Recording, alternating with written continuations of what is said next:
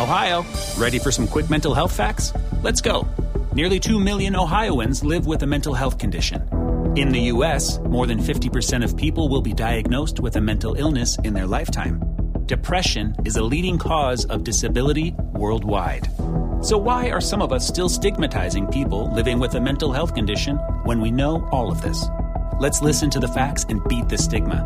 Ohio, challenge what you know about mental health at beatthestigma.org.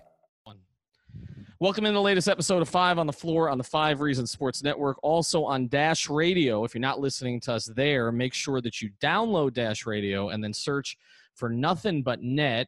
That channel will get us every day from 10 a.m. to 11 a.m. Eastern, 7 a.m. to 8 a.m. Pacific. Also, check out FiveReasonSports.com for all of Brady Hawk's latest takeaways. He does them right after the games end and also right after the press conferences end, so you get two stories immediately on our website, and unlike everybody else, we are free. We also give you our other podcasts there, including 3 yards per carry. Tua is throwing on the field. I know everybody's interested in that. Five Rings Canes, in case the Canes do play this season. Got to check that out, plus Balls Cast, Light Skin Opinion, Shula Bowl, and more. Also, check out all the great sponsors of the Five Reasons Sports Network. And if I sound happy right now, it's because I actually went out to the Miramar Pines area today, so I had an opportunity to catch up with Matt Perdomo, and he unloaded his car on me of Biscayne Bay Brewing. And I, in fact, tried to get it to Alf, but he was not available afterwards. The official craft beer of Inter Miami, the Miami Marlins, and Five Reasons Sports Network. It is filling up my car right now. This is South Florida's actual independent brewery. Don't worry, I won't open it and won't drink it before I drive. Biscayne Bay is owned by local guys who employ people in this community to make their beer right here in South Florida. These guys are committed to our community and to supporting Five Reasons Sports, so we can keep bringing you all the local sports content that you can handle. If you care about supporting local business and drinking amazing beer, grab their stuff, Marlins Lager, Miami Pale Ale, and Tropical Bay IPA. I'm overflowing with that right now at all major retailers throughout South Florida. It's the beer we're drinking at Five Reasons Sports. And now, today's episode. Welcome to Five on the Floor, a Miami Heat and NBA podcast from Ethan Skolnick with Alfon Sydney, a.k.a. Alf 954. Brought to you by the Five Reasons Sports Network.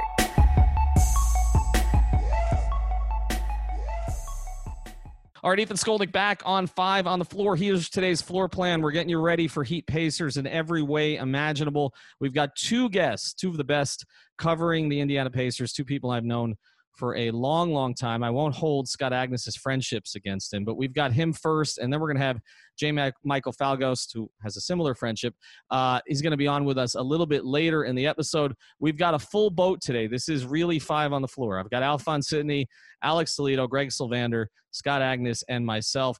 Scott, I know you've worked for some different outlets. Who are you working for these days, and sort of your general thoughts before we get into the specifics of it on this series?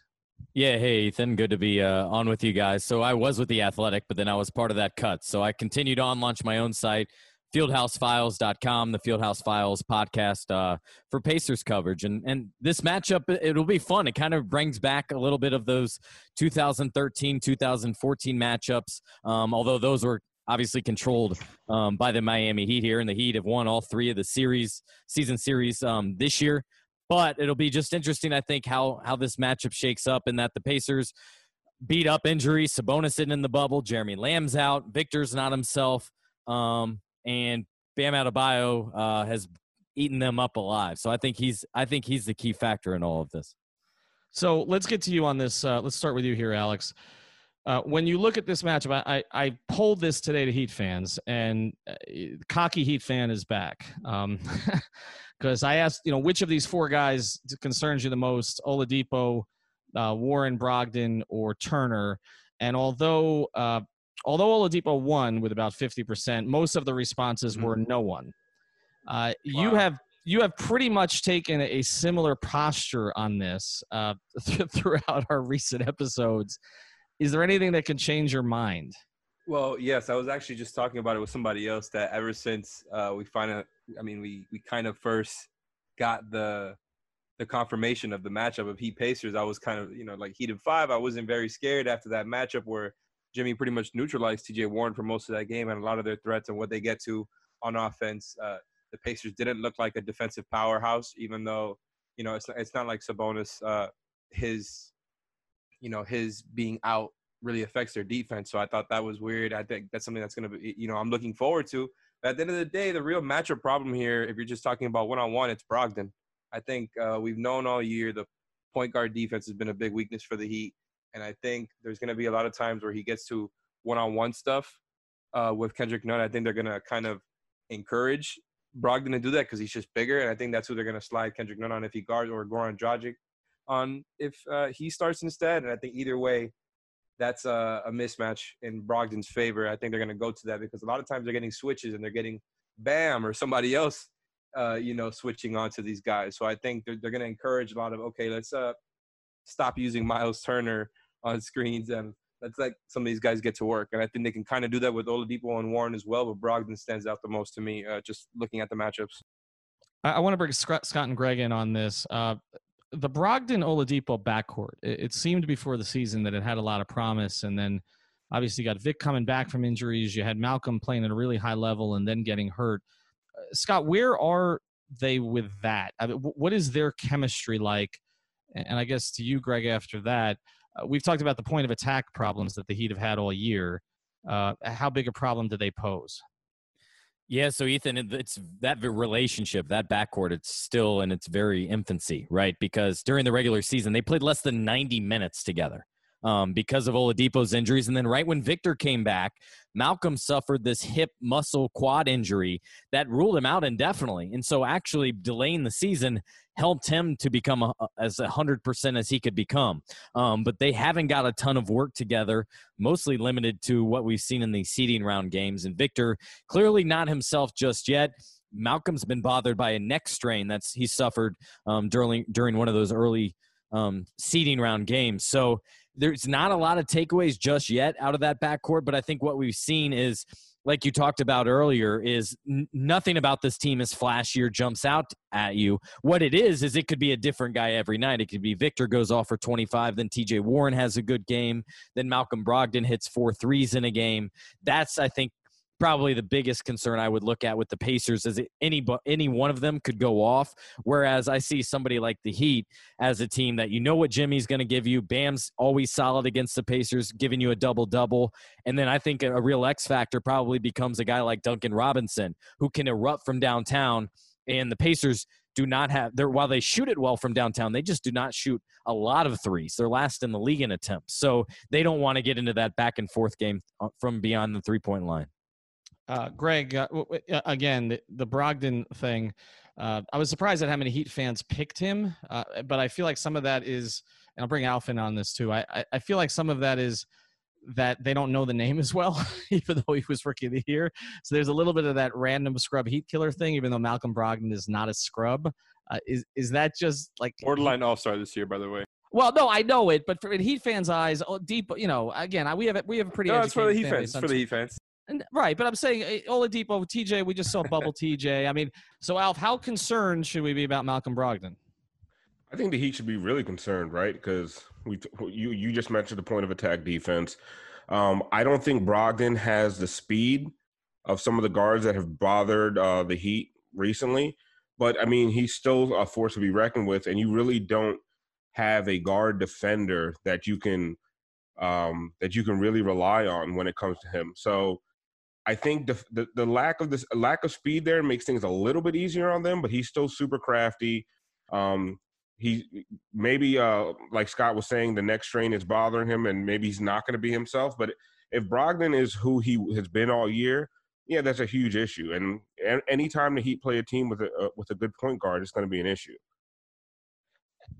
Let's get to T.J. Warren here for a second, because Jimmy Butler came out today and was basically like, this is not about me. It's not about that matchup. But of course, he's made it about that matchup. I mean, he was playing a song with lyric trash in it on Instagram after essentially shutting him down. I want to go at this from TJ's perspective, because we only get Jimmy's perspective on this. How much have you dealt with TJ, Scott? And how personally do you think he's taking this? And how do you think he'll come out from it? Because we have seen when Jimmy gets in guys' heads, sometimes they don't react to it all that well. Yeah, so TJ joined the Pacers this summer. Last summer, the first time I talked to him was out at Summer League, and he's a very quiet guy, like even within the locker room and within his teammates, right? He's a guy that's not going to go play golf while they're at the bubble. He's going to watch highlights on YouTube. And so I was talking with him today, asking him about preparing for this matchup. And by the way, this is his first playoff series. He was in Phoenix, so he has never even experienced anything like it. And so the unfortunate thing for him is he starts his playoff career in a bubble where there's no fans, but actually I think that benefits him because he's not about everything that I see Jimmy being about, is performing, putting on a show, going to Instagram, pleasing the fans. A guy like T.J. Warren's a guy that just wants to play basketball. He just wants to ball. And so while, if anything, the biggest thing that might interrupt what he's trying to do is having to do more media sessions and answer more questions because he has been balling out. But I think he probably has gotten a little bit frustrated with not only this last game that they both played, but really what has gone on all season long because they had contained him. He didn't play well. He scored 3 points in that game in Indiana where it kind of erupted, where he got ejected. And so that's something he has to be cautious of, but it's something Nate McMillan, Pacers head coach, didn't even address with him before the last game because it's really a non-issue. I think it's more something that fans like to talk about more than anything. But, Scott, why did it even happen? I mean, that's my question. Like, if TJ is such a quiet guy that doesn't get into this kind of stuff, like because he was disrespected on the court. TJ was trying to slow him down. I think it goes back to that December meeting when those two got tangled a little bit. We also saw TJ draw an offensive foul on Jimmy and then Jimmy get upset. And I just take it as he felt like he was called out individually, right? To say, hear Jimmy say, "You're trash." I would laugh at any coach that thinks, you know, I can't guard him or things like that, as he said in Indiana. I think he just takes it as a personal attack. He doesn't get caught up in the social media aspect or looking better. It's just he heard himself be called out. That's all. Okay, Scott, I had one thing to ask you. So we were just talking about which kind of perimeter threat we're most scared of for the Heat because, like we've mentioned a couple times already, the perimeter defense has been very shaky all season. They were starting Myers Leonard. Now they're not. So that's kind of made things a little bit cleaner for them on defense, along with the fact that Kendrick Nunn missed a lot of time, who was one of, him and Goran Dragic, both of their point guards are bad defenders. So naturally that kind of made them a cleaner defense, but it will be back to being a problem if both of them are getting playing time. And that's why I tend to lean to Brogdon. But I'm basically saying this to say, how do you feel about Victor Oladipo, where he stands right now specifically? Because I think he's a real X factor here. And it kind of seems like the obvious take because he's the guy who we all thought they were kind of building around. Now they have multiple kind of borderline all-stars with him, Brogdon, and Sabonis, who actually made the team. But if Oladipo, who has been making jump shots, can actually like get to the paint consistently, we know that that's a way that he can kind of beat Miami because we assume that they're going to have Jimmy on T.J. Warren, being that they start small. But it could be that they put Jay Crowder on T.J. Warren and they put Jimmy on Oladipo to kind of make sure that he doesn't get to the paint. How do you feel about the way that he's looked in that specific aspect of his game that relies on athleticism, as we know?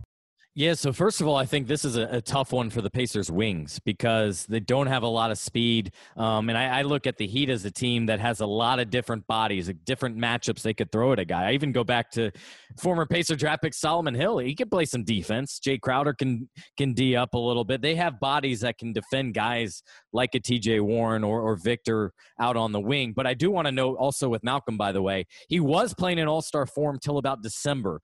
And then now he's had 8 injuries, if you include even COVID in that. And so he hasn't really completely been himself since probably 2020 got started. Until then, you guys were absolutely right. He was having an all-star-like season. Now, with Victor in particular, I thought the last game that he played in 2 games ago, he looked the most confident that he had looked since he had returned. But he shot poorly. He was something like 4 of 27. So the shot hadn't been exactly there. He does have a deep shot he loves throwing up there. But I did like the fact that he didn't hesitate doing his step back. He didn't hesitate trying to get to the basket because that's his game. It's trying to beat his guy off the dribble and either finish or dish off to an open guy, maybe a corner 3 in Justin Holiday. So we're beginning to see more of that. But I would agree with you as well that I kind of view him as the Pacers' X factor more so because he has the potential to do so much more. I think T.J. Warren is a pretty steady guy. The 53 points is more of an exception than the rule. He was the team's leading scorer this year, but I think he's more of a 20-point-per-game scorer, whereas Victor maybe could get 20, 25, 30 potentially if he plays that 37 minutes. Whereas I think also what we've seen too is that defense – with Sabonis being out of there, they're playing more of a spread offense, less dribble handoffs, less pick and rolls, and more bringing everybody out and spreading them around. Yeah, I think to me the Oladipo thing is the most interesting because I feel like the Heat have so many guys that they can throw at TJ Warren to slow him down. I don't really think the Heat have a guy that if Victor Oladipo is having a night, I think he's a little too quick for Jimmy. And then, you know, if Derrick Jones Jr. is not going to be available for the first few games of the series, I think Vic is going to be a huge, huge problem.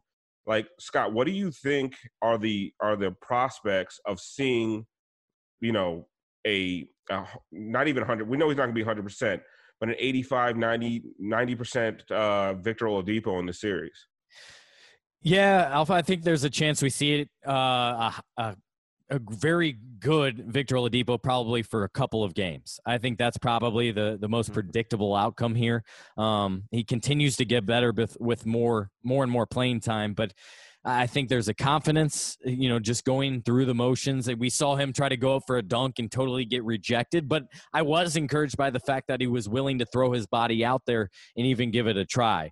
But I think he's kind of taken more of a role of a facilitator and then take what the defense gives him at this point. Because, I mean, go back to this, the last game. He was 2 for 12 from three-point range. And the three-point shot, he was working on his shooting, you know, 5 days after surgery, and where he's more than 18 months removed from that.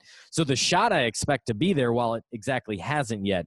And the fact that the Heat are able to throw so many different looks at him, throw so many different bodies at him, I think it's going to be a challenge. But I know he's up for it, and I'm sure it's something you guys will address at some point, but it's something the Pacer fans are talking about, is the dilemma of, you know, how much is he considering, you know, his offseason, and does he want to play for the Miami Heat down the road? Obviously, that's where he's spent his last couple of off seasons and trains and everything, even has a gym down there. So there's external motivations, I think, that are discussed here in Indianapolis. What about without Sabonis, the lack of rebounding? Is that something that like Pacer fans and people with the Pacers are concerned about? Because the lack of size with that team, Miami has trouble with teams with a lot of size. There's not a lot of size in Indiana right now. So is that something where – how are they addressing the rebounding concerns? So rebounds have been a grave concern, even if you include Sabonis in there. It's been a problem, I would probably say, for the last 4 or 5 years. Like, this isn't anything new, in fact. But him being away, that's double-digit rebounder. He already set the franchise record for double-doubles. So it was a given what Sabonis would give this Pacers team every single night. And right now, he's out of the bubble. He's in L.A. trying to rehab some plantar fasciitis in his left foot. So you don't expect him back. So what the team is trying to do is – what they keep preaching is that it's on the guards more than anything. They need – those guys need to crash rather than staying out on the perimeter. And to your point, Alf, the fact that Pacers do not have much size. Going into the season, they were starting two centers. Now in the playoffs, they really only have one, because Sabonis is out, and the other one is Goga Bitadze, who's been limited all season with knee soreness, and he's a rookie. So the last thing you want to do is throw him into the fold, into a playoff series when he has no idea of what to expect and would probably get worked in the post. All right, so that I want to follow there, because the one big that they do have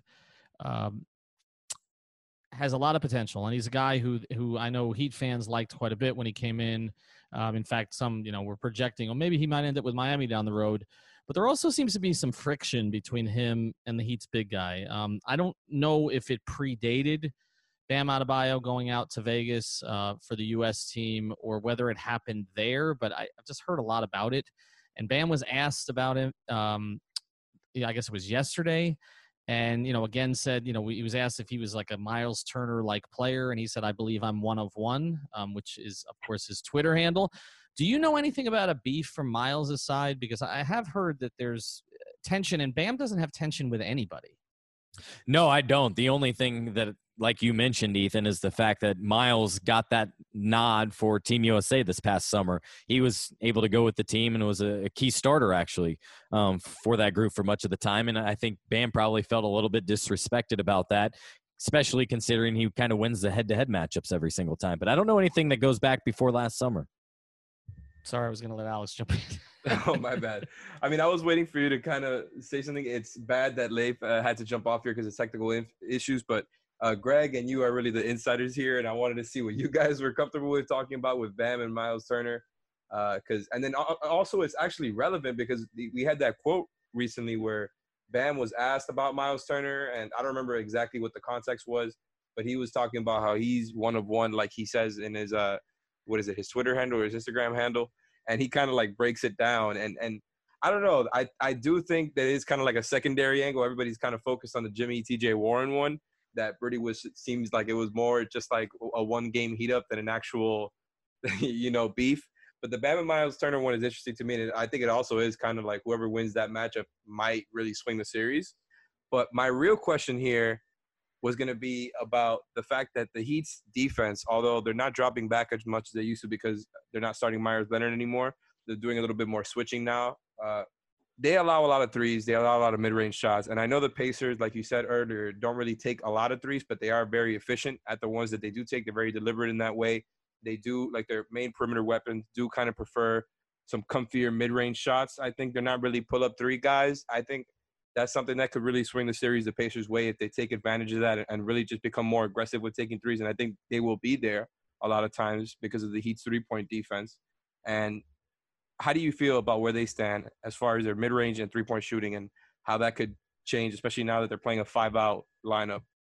Yeah, so the Pacers are one of those teams that don't mind the mid-range, much like even Philadelphia is. They're not discouraged. They're like second in usage, right? Like behind the Spurs or something like that? Yeah, they're encouraging it. And a guy that is T.J. Warren. That's where he normally gets most of his baskets. I know he's shooting better than like 52% from three during the seeding round, but the majority of what he gets is kind of inside the paint, runners right around the free throw line, where most teams, sure, go ahead and take that. We don't mind. And so they're all for that. They just want to take the best open shot. And so they will take the three too, but they're last in attempts, fewer than 30 per game. I think they're like top 15 in percentage, so nothing spectacular. But they're going to have to consider that. The one thing I know a lot of us are wondering about too is how much zone, if any, will we see from the Miami Heat, because that's something they played right more than any other team, it seemed like, in the league, but they didn't show it last game. And a couple changes defensively for the Pacers that are noteworthy I want to share is the fact that they've been switching a ton more this year than ever before. And also on top of that, what they've tried is occasionally coming out in zones. So maybe out of timeouts or the start of quarters is they'll throw a little 3-2 zone. Not much, but some, just to try to throw off a possession or two. So speaking of T.J. Warren and the mid-range game, what do they have to do to get him going? Because it just doesn't seem like this matchup works well for him, just because you got Jimmy Butler, you got Jay Crowder, you got Andre Iguodala, even guys like Solomon Hill. You just have so many big wings that can throw him off of his game. And I don't know if it's a mental thing or what, because he didn't seem to have a problem with any other team in the bubble, but he's had issues just playing with Miami, against Miami, all season long. What do they have to do to get TJ going? Yeah, I think the biggest thing is probably just not to force it, just to let him play his game, because he's a guy that's very much kind of go with the flow, take what the defense gives me here. They're not going to run a ton of sets necessarily for him, although that is something they have done more of with Sabonis out, and he, of course, benefited with more operating space, right? So instead of having what they were doing with Miles Turner kind of in that short corner, just basically taking up space, and then Domantas Sabonis at one of the elbows, well, that's kind of the area where Sabonis was, where Warren likes to operate. So now you're clearing that away, which allows, I think, Warren to thrive a little bit. But you're absolutely right. With so many different bodies, they can show Warren a little so many different looks, I think, out there. And so I just think, in short, it's just important for them not to force it, not to stress it, just to kind of allow Warren to go get his, like he has done all season long, and not to make a key issue out of it. And in fact, actually get others going, which should reduce the pressure of TJ Warren and how much they need for him. Because if you can get Miles Turner knocking down some threes and Malcolm Brogdon maybe hit 3 or 4 a game, then you really like the Pacers' chances. And the other key thing is that second unit, because the Pacers, I thought, had one of the best second units in the league until all these injuries. Now you move Aaron Holiday to the starting lineup, so you're going much smaller. Sabonis was the central hub to that second unit. A lot of dribble handoffs with Doug McDermott, a lot of passes to the corner with Justin Holiday, who's shooting better than 40% from three. So Sabonis being out is a huge factor with that second unit, and they quite honestly have not played well at all really in the bubble, maybe excluding the last game or two. What's weird about all this is that, you know, we talk about they haven't played well. The Pacers in some areas have struggled. The Heat, you know, I think we feel have played pretty well. The Pacers had a better record in the bubble and ended up getting the 4 seed. I know it wasn't, you know, the Heat's primary focus, and some of the underlying numbers for the Heat are pretty good. But the records kind of belie a lot of what we talked about here. I want to finish with you here, Scott, and then we're going to bring J. Michael on to talk about some things. Our guy Greg Sylvander was on earlier, had some technical issues, but one of the things he talked about a lot with the Pacers coming in was whereas the Heat, this felt very much like they were trying to get something accomplished in the bubble. The sense that he got talking to some around the Pacers camp was that they were just kind of trying to get through this whole bubble thing, that it was maybe the focus is not kind of trying to contend for a championship this year. But again, they're in the 4 seed. They're going to be in a competitive playoff series. How much do you think this means to them? And also, what has to happen for them to win this series? Because we keep looking at it from the Heat's perspective. Yeah, so for one, I don't look at it this as kind of a throwaway, like we're just making an appearance because we need to finish this season.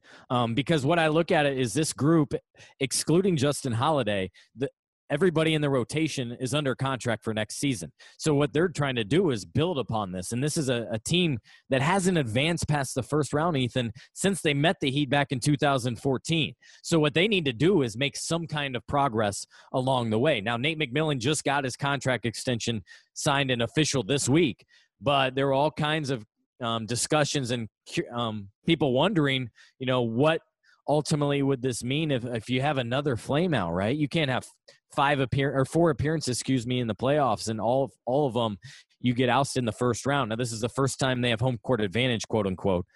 So there's that going. But I think for the Pacers, if they could advance past this first round, considering all the injuries, it would be a huge success. The fact that they went into the bubble, got the 4 seed, made it to the second round, considering all the injuries, that's what they're looking for. And I think for the Pacers, to win this series, you're going to need Warren, probably to have 3 or 4 big games. You're going to have to rebound much better than they had. And turnovers have really been a problem in recent games. The first 3 games, I think, they turned it over 10 or less. Now it's been 18, 19, 20. And then they have to prevent that big game, I think, from Jimmy Butler ultimately, is what I think about this series. Because I think there's a little bit of coaching I thought it's notable, Ethan, the fact that when we talk to Pacer players, every one of them have started out, well, the Heat are a well-coached team. And so I think that suggests here, hey, look, Spoelstra has a little bit of an upper hand. They've been there. They've been to the playoffs a little bit before, whereas guys like T.J. Warren never experienced the playoff. Justin Holiday, been in the playoffs, but never really been a key participant in it. So there's a lot of newness for this Pacers team. All right, Scott, before we let you go, got to make a pick. Who do you like? I wish I could take the Brian Windhorst way out of this and not make predictions, because that's the way I usually roll.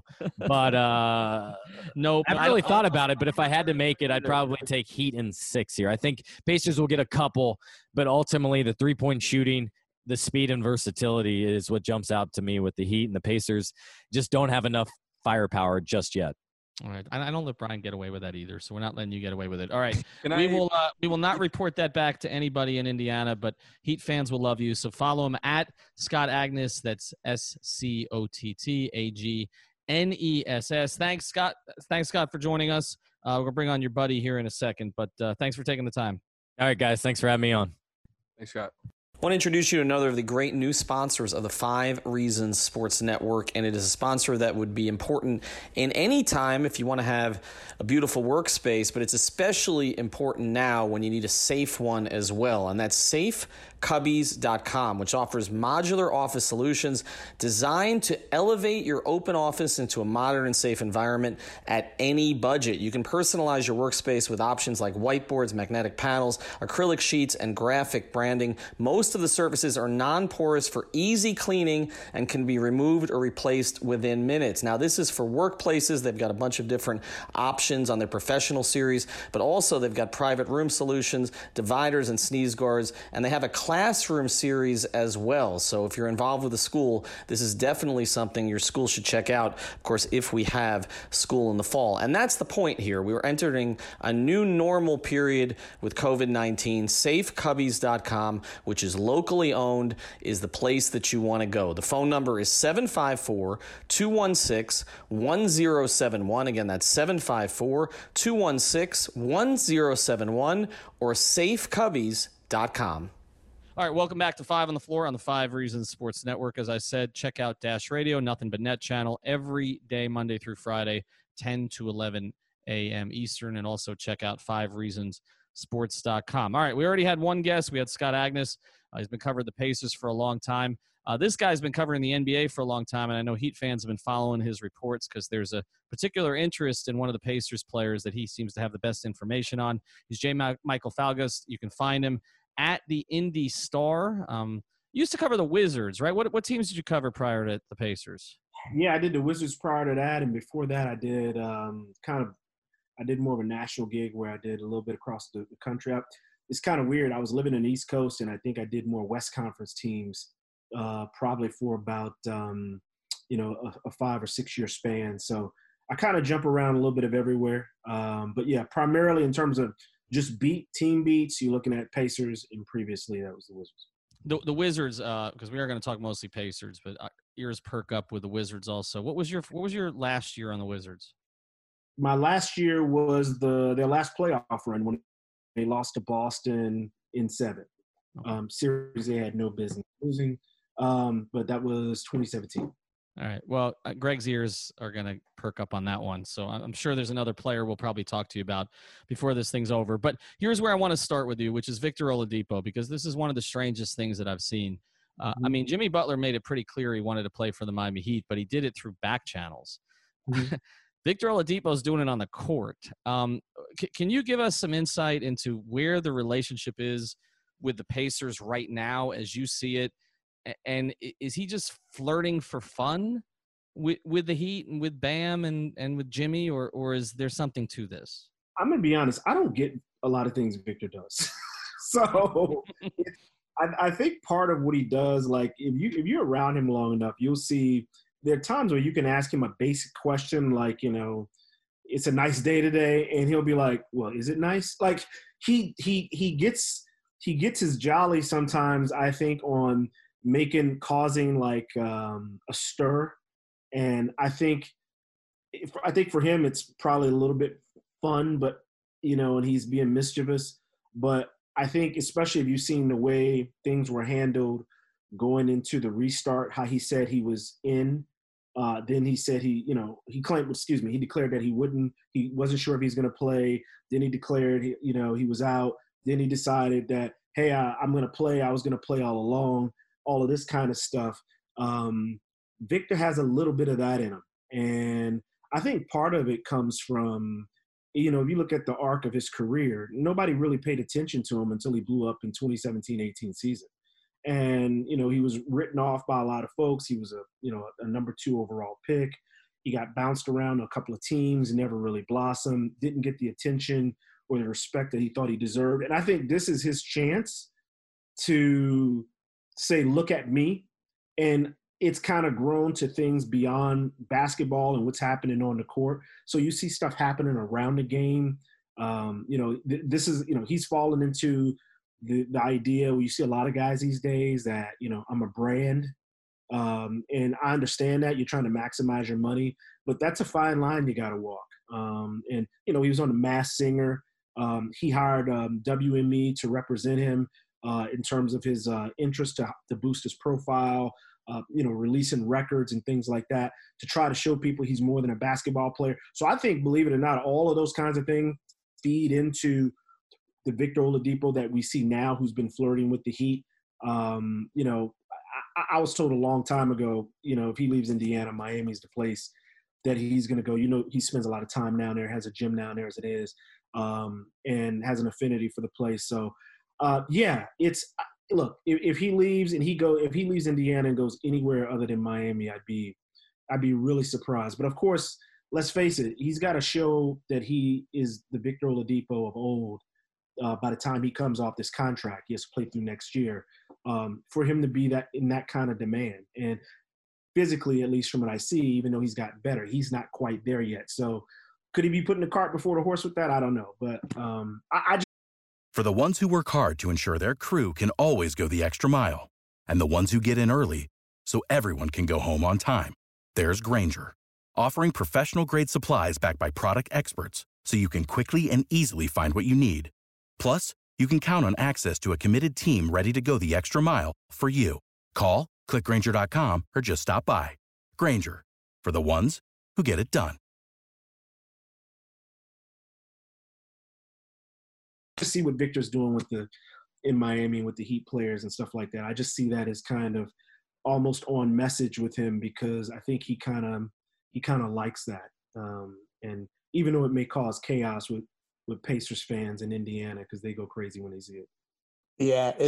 Hey, Jay, this is Greg Sylvander. It definitely has caused chaos with Pacers Twitter specifically. And a question I have is, we know how close Oladipo's been with Dwayne, and we've seen his affinity for Miami. He's, you know, spent time in the offseason there, and obviously was huddled around the entire team at half court after the game or so ago. But how much of it do you think is Oladipo publicly putting pressure on Indiana ownership to spend money? I think it's a long-standing league-wide assumption that the Pacers kind of have been tight with money, and there's been opportunities to add superstars to their core in the past, and they've passed on it basically for luxury tax reasons. So how much of it do you think is his legitimate interest in coming to Miami and playing with the guys that are in Miami versus him publicly making sure that Indiana ownership is that, you know, Simon and all the rest of them are 100% clear that he wants them to spend money to win? I mean, I think I see both sides of the whole thing about Indiana spending money. They always have – look, there's this expectation on Kevin Pritchard, which is the president, which is to make the playoffs every year but keep a bottom 5, bottom 10 payroll. And that's hard. That's really hard to pull off. And so, yeah, so that's where the reputation obviously comes from with the Pacers and Herb Simon being cheap comes from, and understandably so. But, you know, they're in a small market. They're in a market where the one thing the Pacers can't do that other teams can do is completely tank and, you know, piss away a few seasons and expect people to still support the team. Because based on what they believe in, and I've gotten this from multiple people with knowledge of how the thinking is there, is that they believe if they were to do something like that and completely deconstruct and try to do, say, what Philadelphia has done, the fan base will leave them. So it may get them gains long-term, even the short-term play of, you know, blowing away seasons and then spending all this money later. They think it's going to hurt them long-term, and they're not going to get those fans back even if they are good again. And so they're kind of worried about that sort of thing. So I think with Oladipo, I don't know if it's as much money that he wants them to spend. You know, Herb Simon was instrumental in nixing the deal. You know, I reported a couple years ago that they had a deal lined up for Mike Conley to come at the trade deadline. It fell through because Herb Simon didn't want to pay what Conley, you know, the kind of money Conley was going to be due to be paid. And I think, common sense wise, it's turned out to be the right move because, you know, is Conley a $30-something million a year player? No. I think they'd spend the money, but they're not going to spend it as easily or as quickly as some other teams that can afford to. They can't afford to miss. And especially coming out of this kind of pandemic where revenues are down, you don't have attendance, there's even less money. And then, you know, the Simons own a bunch of shopping malls, right? That's where a lot of the money comes from. So that revenue is down. I don't see them going out and having some bonanza spending spree to prove something to Oladipo as a result of him doing some of these things. They've had an open door policy I've been told for the last year, year and a half, Victor, if you want to work out an extension, we'll give you an extension whenever you want it. But of course, Oladipo wants to wait because he can get more years and more money by becoming an unrestricted free agent. That's what they expect. They're willing to pay Victor every penny that he wants. Even if he's not the Victor of 2017, I think they would come to a deal. If Victor wants to say yes to staying, they're willing to pay him at this point. So that's really not the issue with the Pacers of paying him. I don't know if you guys heard the report. You know, it wasn't really a report. Paul George saying on a podcast they had a deal lined up to bring in a superstar, and the Pacers didn't want to pay the money. And I kind of had a report out there saying that player was Anthony Davis. I confirmed through multiple people it was Anthony Davis. It wasn't. Wow.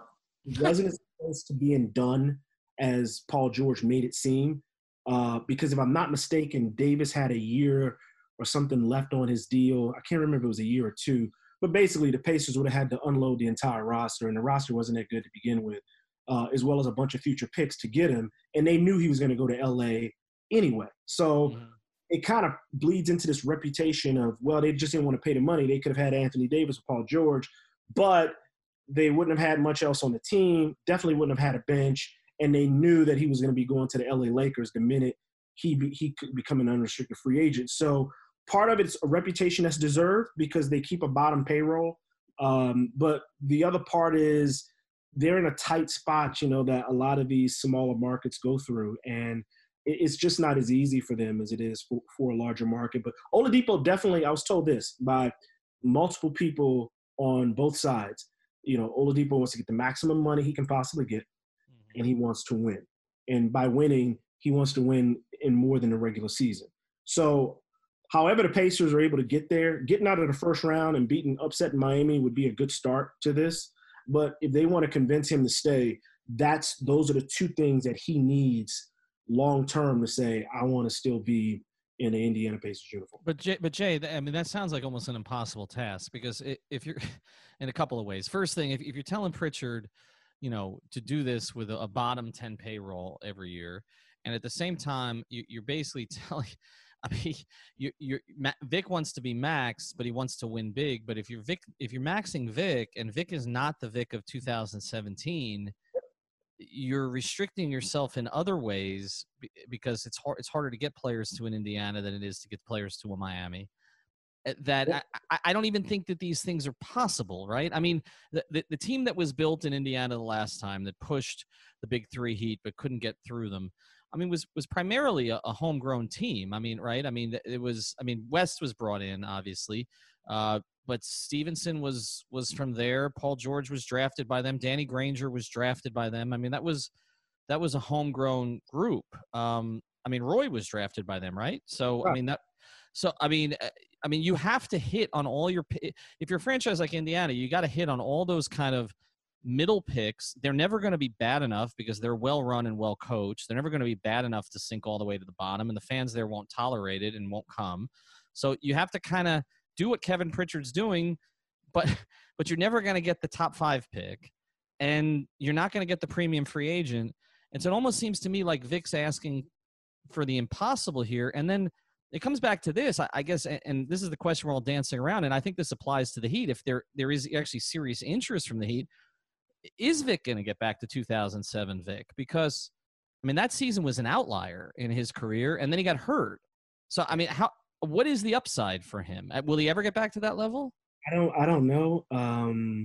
I would say, and here's the other thing we got to consider. By the time his contract, the one he's currently playing on, is done, he's going to be 29 going into 30. So that's the other thing you're looking at, too. So if you're going to give a 5-year deal to a guy who's going to be on the downside of his career by the time it ends, that's the other thing you also have to think about, injury or no injury that he's coming off of. So I think that compounds the issues going forward. But I couldn't agree more. I keep thinking to myself, like, I know the Pacers feel like they have to pay him and keep him because it's so hard to get guys the caliber of Oladipo there to begin with. And that's kind of driving, I think, some of the thinking. Whereas, let's face it, if this were the LA Lakers or even the Knicks, as bad as they've been, and they were in a situation with a player like, well, the Knicks probably would still give him a max deal coming off of a bad injury. Yes, they would. Yes, they would. They double max him if it was possible. You know, responsible teams in big markets, okay? Like, you know, so like the Lakers, would they'd be like, you know what? It's like a bus. A better player, as good of a player, if not a better player, is going to come along in 5 minutes and we're going to be fine. Whereas the Pacers don't have that sort of luxury. So, yes, they got to knock their draft picks out the park. I mean, Paul George is, what, number 10 in the lottery? A good, you know, obviously a high pick, but wasn't considered to be on the level with the guys who usually pick 1, 2, and 3. And they were fortunate with that one and knocked that one out the park. But they got to be great in free agency, which is hard. And that's generally not going to happen. So the only other two areas where you can guarantee that maybe you can do things right is the draft and in the trade market, and to be able to get guys to come. But, yeah, I agree. I think checking all of those boxes, if you're the Pacers, man, that is a hell of a position to be in. And it's tough. And the thing with Oladipo is, you know, I just filed a breakdown for Indy Star about what the Pacers have to do in order to flip the script on Miami in the postseason. And the last item I almost forgot to add was on Oladipo. And, you know, they can't put him, you know, defensively. As good of a team defender as he is, defensively right now, you can't put him on guys that he's got to chase a lot. You can't switch and put him on bigger guys the way you can do with some other elite players.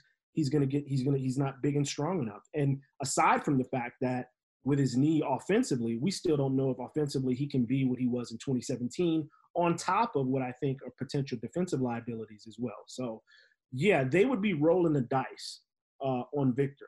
But you know what would make it really easy for him is if Victor in 2020-21 has a terrible season, or obviously, you know, if the worst-case scenario happens, if he re-injures himself, you know, nobody wants to see that happen. But if something like that happened, then obviously that makes the decision to move on from him easier, or to get him at a cheaper price easier, and or easier to digest for the franchise. But yeah, you're right. I don't know if you can serve all of those masters at once, and that's asking a whole lot. You're going to have to sell your soul to the devil, I think, to pull that one off.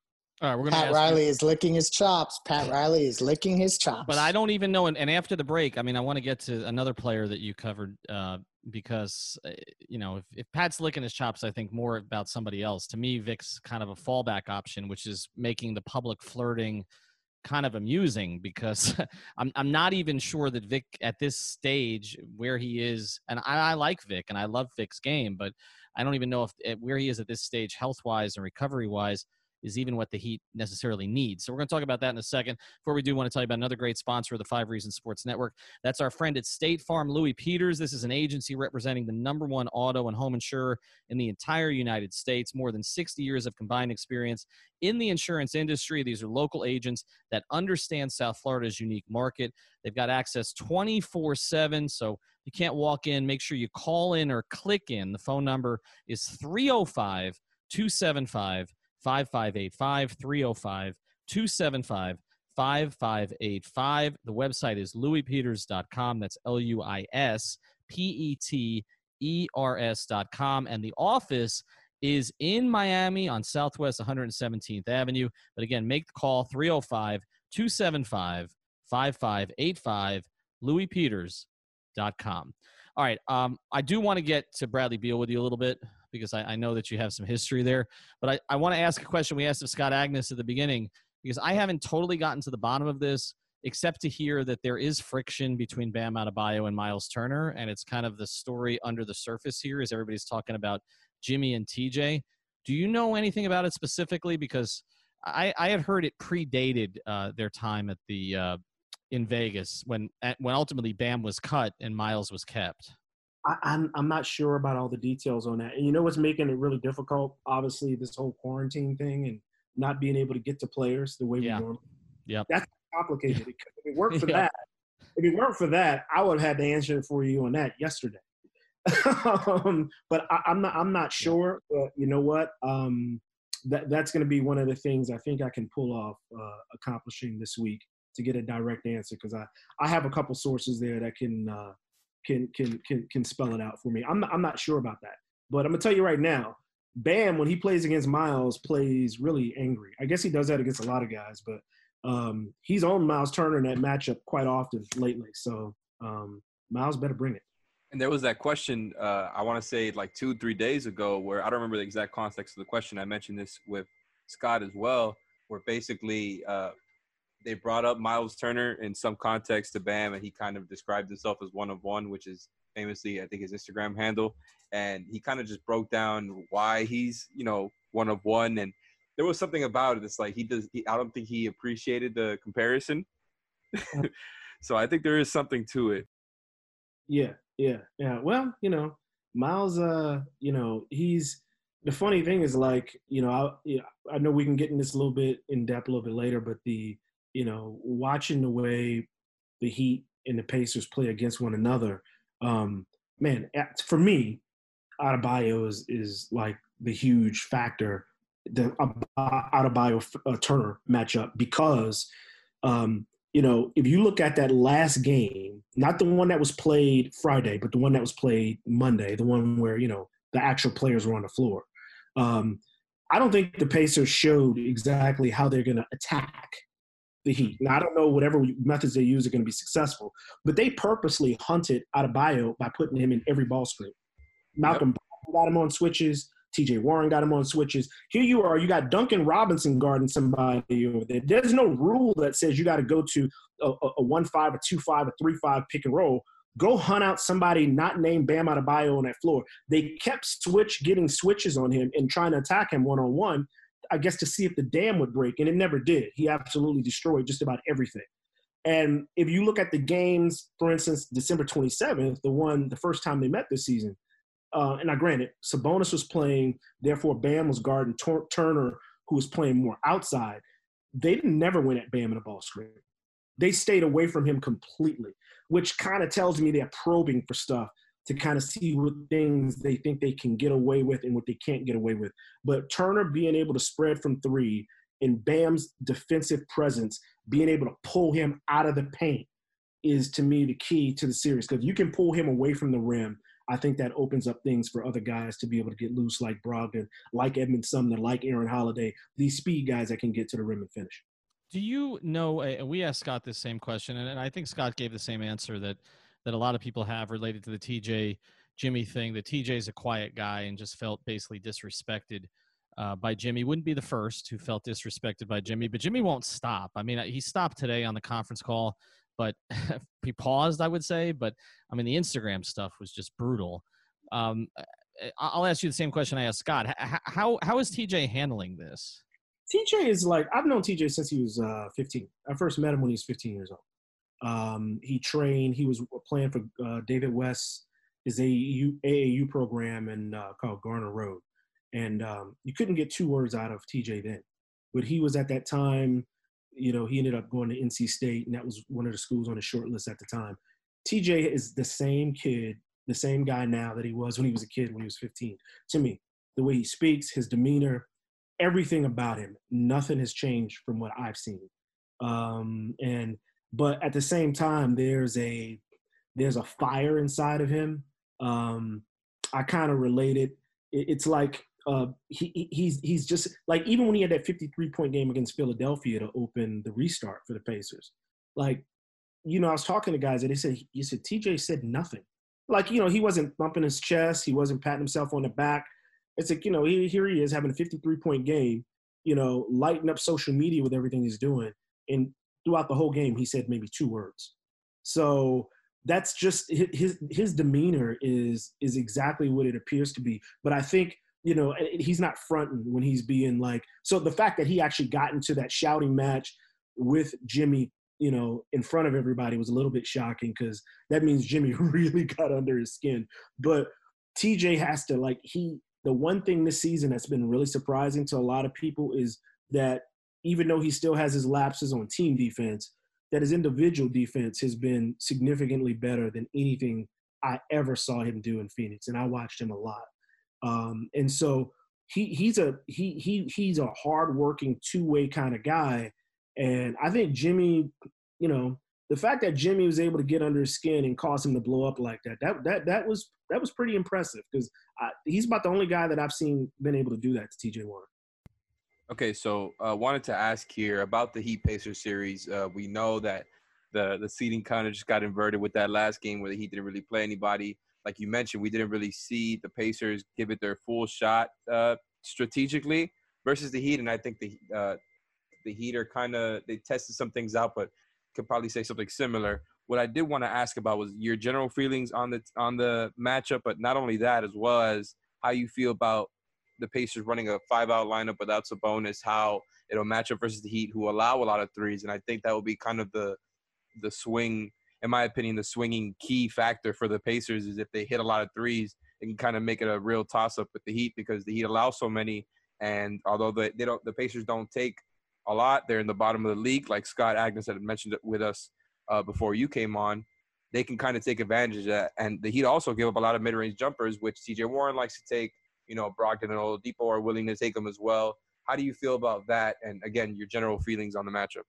Yeah, the matchup I think is going to be a lot more competitive than the regular season series. I'm still going to lean a little bit towards the Heat. If you ask me if I had to pick somebody, I mean, granted with this restart, there's so many quirky variables in play. I'm not sure how things are going to work out. But I think, yeah, when you look at when the Pacers played well against them, even in the games they lost. I only really care about, for me, when I analyze how they match up, I really only care about December 27th and January 8th because those are the two games for me where we saw those two teams playing. What we saw in the bubble, I think, was just, you know, not quite the same thing. Well, you see, the thing there is that the Heat have kind of switched to a switch-heavy defense by starting Jay Crowder, whereas before they were dropping a lot with Myers Leonard. I think that's the one thing, and obviously, of course, the bonus injury makes a huge difference on a series. But they didn't have Oladipo or Malcolm Brogdon for either one of those games either. Exactly. That's why I think it's so hard to evaluate this matchup. A lot of Heat fans are really cocky. And by the way, I was too. I'm not going to lie. I've kind of, after digesting a little bit more Pacers content and seeing that, you know, I think these two teams are almost evenly matched and would be evenly matched if the Pacers were healthy. I think it'll be interesting, and I think they have to take advantage of some gaps that the Heat are going to give them there. Well, we'll tell you, though, it's consistent, though. Like, you know, the Heat using zone against the Pacers, they went away from that after the first game. Yep. They weren't on the zones as much because the Pacers do well with that. They'll area screen, run aside, pick and roll. T.J. Warren or whoever's on the wing will make a timely cut and right in that little pocket and get that elbow jump shot, which was right in there. Those are the kind of shots the Pacers really want. So the Heat seemed to have gone away from some of that, knowing that's how the Pacers knew how to exploit that. The one thing I actually think that's significant, you know, Jeremy Lamb just absolutely torched Duncan Robinson every which way when he had the ball in those first two meetings, particularly first meeting. Obviously, Lamb is out with a leg injury. But, you know, regardless of who's on the floor, you have to make Duncan Robinson guard somebody. You have to make Tyler Hero try to guard Edmund Sumner. Both guys, even going under one on the screen, still get beat off the dribble by Aaron Holiday, by Edmund Sumner, guys like that. So they have some weak links. Adebayo covers a lot of stuff. Jimmy Butler covers up a lot of stuff. I think it's going to be an interesting chess match because of that. And you're right, Myers Leonard coming out there. You know, you put him in a pick and roll action with Duncan Robinson, and you know you could pick whichever guy you want to score the basketball, the ball handler, the guy, or the roller. Both guys had a really good chance of scoring because of that. So there's a lot of stuff. I think this, you know, and I've always thought, by the way, Eric Spoelstra is a top three coach in the league. I felt that way when he was winning championships with LeBron and the Big Three, and I think people didn't give him a lot of credit for the kind of stuff he did. So, I mean, I've always been a huge Eric Spoelstra fan as a result. But, yeah, I see this as a 6, maybe 7. I think I picked the Heat in 7 when someone asked me. So I'm going to be consistent, I'm going to stay with that. All right, let's switch to your former team that you covered here for a second because there's interest in another two-guard. And we've had our friend Candace Buckner here on the pod. And before Bradley Beal signed that extension that kind of took him out of play here for a little bit of time. I had some fun with Candace about it because she was pretty confident that Bradley wasn't going anywhere for a while, that he bought into the rebuilding program there. I know you haven't covered him day-to-day in the past 3 years, but he is, other than Giannis, you know, the apple of Heat fans' eyes, right? Like, I mean, he's the guy that they feel is kind of the final piece to this thing. How likely, just in what you know of Brad, do you think he wants to stick it out there? And let's say you just add Bradley Beal to this Heat roster right now, even if, let's say you have to give up, you know, 2 out of 3 between Hero, Nunn, and Robinson. Although I know we're going to get protestations from the other guys here on the pod if I throw Hero and Robinson in there. But is Bradley Beal the piece to get the Heat to win a championship? I'd give up all 3 if I had to. Mm-hmm. Yeah. People got to understand my affinity for Beal. I was on the Beal bandwagon when he was averaging 13 points a game, and people thought he was just a catch-and-shoot player. And it was more of a product back then of how he was used in the offense, not so much. Because I saw the kind of stuff that he did when he had a chance to put the ball in his hands. So, you know, look, Bradley Beal is, you know, and he didn't play good defense this year. I mean, let's face it, nobody on the Wizards played good defense this year. He's a scoring machine. But during the time I was there, he was the most defensively responsible guard they had, because he rarely got beat by his man off the bounce. And he's actually a two-way player when he's at his absolute best. And I think having him on an actual good team, you'll start to see some of that again. But I'd give up any combination of those 3 players. It doesn't really matter to me to get Beal, because Beal, unlike Robinson, can guard other people. Beal can obviously shoot the 3, but he can shoot the 3 in more ways than catch and shoot. He can kill you off the bounce. He can 1-foot. He can 2-foot stop and hit it. He can run the pick and roll. I mean, there's nothing that guy can't do well. And his finishing's got better at the rim. Look, and he's just a stone cold killer. So I don't understand why, like, Beal signed that extension, but if he was that committed, he would have signed. Look, he would have tried to sign and stay there for a longer term. And by the way, there's no rule. You know, it's the best time for a player to force a trade once he has a guaranteed contract where he can get moved somewhere. That people make it seem like because a guy signed a deal, it's impossible for him to want out or want to trade. No, his goal is to get the money first, and then you can force your way out. Everything that I know, and it's kind of funny you mentioned Beal, because last week I was just talking to someone who would know about him, some folks in D.C. And look, there's what he says publicly that he's happy. He's about to hit that part of his career where how much longer do you want to be on a team that's, you know, winning 30, 35 games, has no shot at getting out of the first round, much less making the playoffs? And he gets really angry at losing. And he's not going to want to tolerate that. The question is, when John Wall comes back and Brad has to share the team again, where he's not just the man, what happens? Because I'm going to tell you something that did happen. I had to report about 4 years ago about John and Brad having issues, right? And immediately after I do that, counter-programming comes out where some reporters have people plant stories saying, oh, they're cool with each other. That's not true. Pardon my French, that was bullshit. Uh-huh. You know, I know it's bullshit because when I saw those players after I wrote what I reported, they dapped me up and said hello, never came to me and said I had anything wrong, were never mad at me. You know why? Because every single detail in there was true. They had heated words after a game in Memphis after John took a final shot that the play was called for Brad. Brad had the hot hand. It was his career high at that point. He had made something like 12 or 14 shots, and Wall took the shot. He just went away from the play. They got into an argument after a preseason game against a Brazilian national team game. They got angry. They had been frosty. So it's like one of those things when things are going good, everybody's kumbaya, yeah, we're cool, but deep down, that undercurrent where you have to be behind the scenes, it's a completely different atmosphere, and you can see the body language and the tone being totally different. I'm curious to see when John comes back, have they been able to kind of get past that? And I think part of the issue they had is under previous management with Grunfeld, and I loved Ernie Grunfeld personally, but nobody ever put their foot down and say, guys, cut it out, right? Nobody. They just kind of say, well, just let the coach figure it out. And And the coach really couldn't figure it out because he's busy trying to win games and do X's and O's. And meanwhile, you got to manage all this drama over here, and then it spills over. Players in the locker room take sides against each other, and all hell breaks loose. And that's what happened. It kind of sounds like Bradley Beal would be a fan of Heat culture, actually. But, you know, something that struck me as we've talked is, you know, you've been around Oladipo, you've been around Bradley Beal, and both of them have close connections to Dwayne Wade. And I guess when you have conversations with guys around the league or directly with Oladipo and Beal, how much does the affinity for Dwayne and the relationship with Dwayne and maybe what D. Wade says about the organization in Miami, how much do you think that helps in these type of scenarios where guys may start to, you know, have eyes for the Heat? So I'm interested to hear that part of it. And then I'm going to sneak one in here.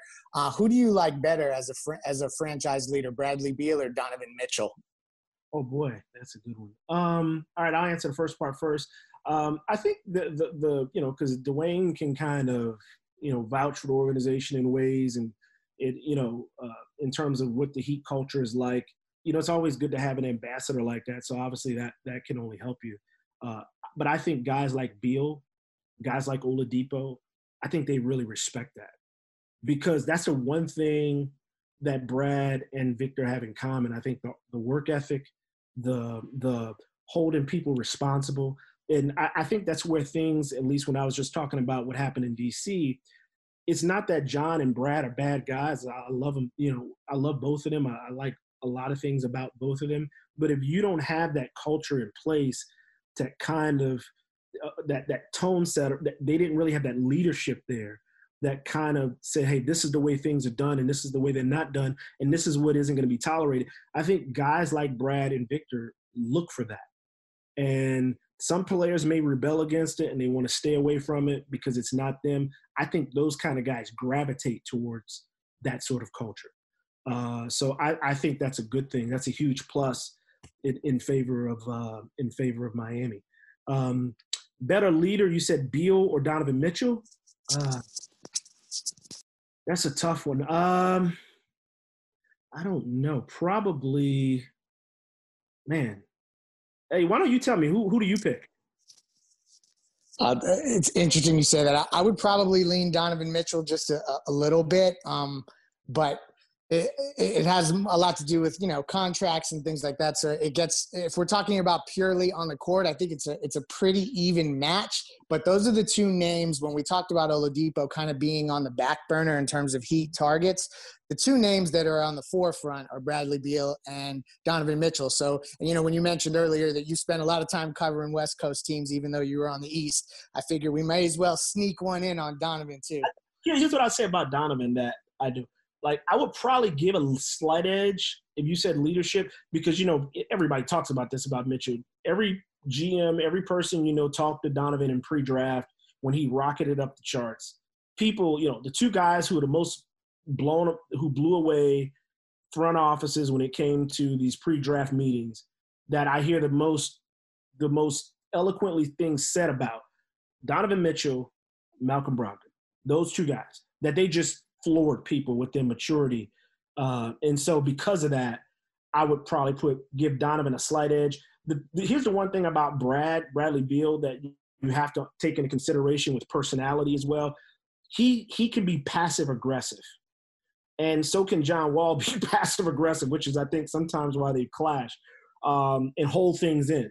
And so I think, you know, I don't know, since I haven't been in the locker room with him recently, I don't know where he's grown in that regard, but that's one area that I thought he always could get better, that, you know, in terms of being a better leader. And I think probably with John being out for the last basically year and a half to 2 years, that he's gotten better. I can only assume he's gotten better, but I don't know that for a fact with him that he's gotten better. So as a result, I would put a little bit more, if you said leadership, probably on Donovan Mitchell, but my goodness, man.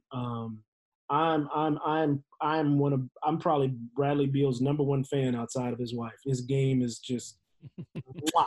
It just is. I've been a fan for a while. All right, this pod took a good direction, so Heat fans are going to be all into this. And also, if they knew right now that the shirt that you threw on here, you got a U shirt as you're talking to us here on the Zoom. So oh, you know what? That was not by design. I forgot about that. It's all right. It applies down here. I know everybody appreciates it, except Alex because he's an FAU guy. FIU guy. Sorry, not an FAU guy, an FIU guy. Follow him. Could you please give me your Twitter handle again? Because I always screw it up. This is J. Michael, is that correct? It is the letter J. Michael, yep. All right, sounds good. This is J. Michael Falgoust. You can follow at the Indy Star. Hopefully, the Heat fans are hoping this is not a long series, but if it is a long series, we might call on you again. Thanks for doing this, man. Appreciate it. No problem. Anytime. Thank you for listening to the Five on the Floor on the Five Reasons Sports Network.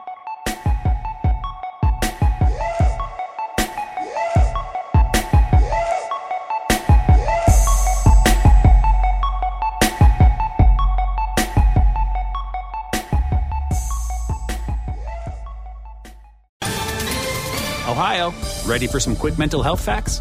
Let's go. Nearly 2 million Ohioans live with a mental health condition. In the U.S., more than 50% of people will be diagnosed with a mental illness in their lifetime. Depression is a leading cause of disability worldwide. So why are some of us still stigmatizing people living with a mental health condition when we know all of this? Let's listen to the facts and beat the stigma. Ohio, challenge what you know about mental health at beatthestigma.org.